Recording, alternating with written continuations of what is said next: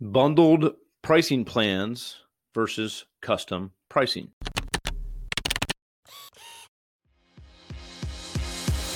Hey there, I'm Kevin Daisy. And I'm Eric Olson. Join us on our journey to building a $100 million company.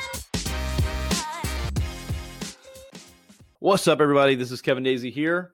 So, we've been making a couple changes across the board at both of our agencies.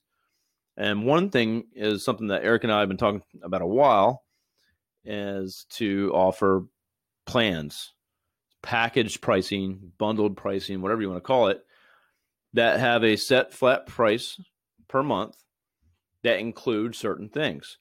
And so what we did is we spent some time, a lot of time, coming up with pricing, what our costs are, what we want to offer, and then kind of around about tiers that we wanted to, to set. And so what we also did was based on our knowledge, our research, and offerings, which digital marketing packages, in this case, we're doing digital marketing, what most of our clients did the most and got the most value from. We put those packages together and we came up with three packages. I think at $3,000, $5,000, and $10,000 a month. Now, to some of you, that might seem ridiculous or high. I'm not sure. But what we're offering in there is a ton of value. So, but what we're doing now is kind of watching and evaluating how that works out. So, the one thing about the plans is it is what it is.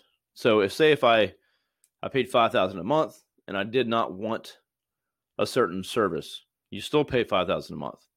We don't do the service, you don't get a credit. It's just what the plan deal is. That's you're going to pay it.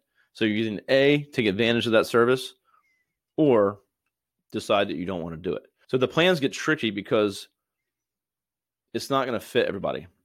So, of course, we offer a la carte, which is services individual that you can purchase on a monthly basis. Now, the price is higher though. We want the plans to be the best price possible. So we reduce the cost in the plans. If you buy the service individually, it costs you more naturally that makes sense.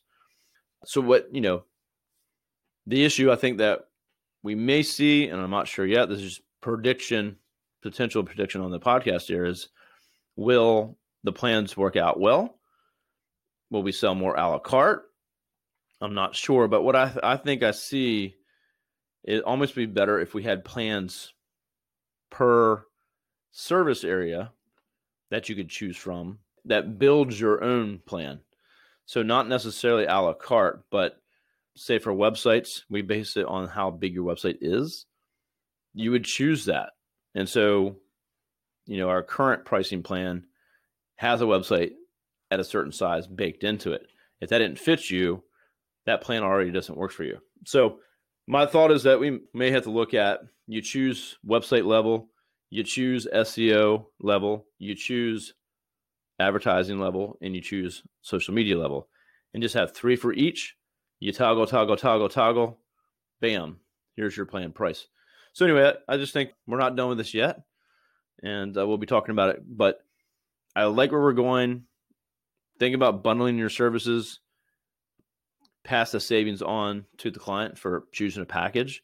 Much easier to market, much easier to pitch and to present a package than it is here's everything that we do and trying to show them a big price list of stuff. So anyway, I think we're going the right direction and we'll just kind of see where it goes from here. If you like this podcast and you know a lawyer who wants to grow their law firm practice, tell them to check out arraylaw.com.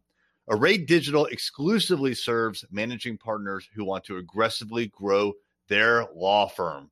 arraylaw.com.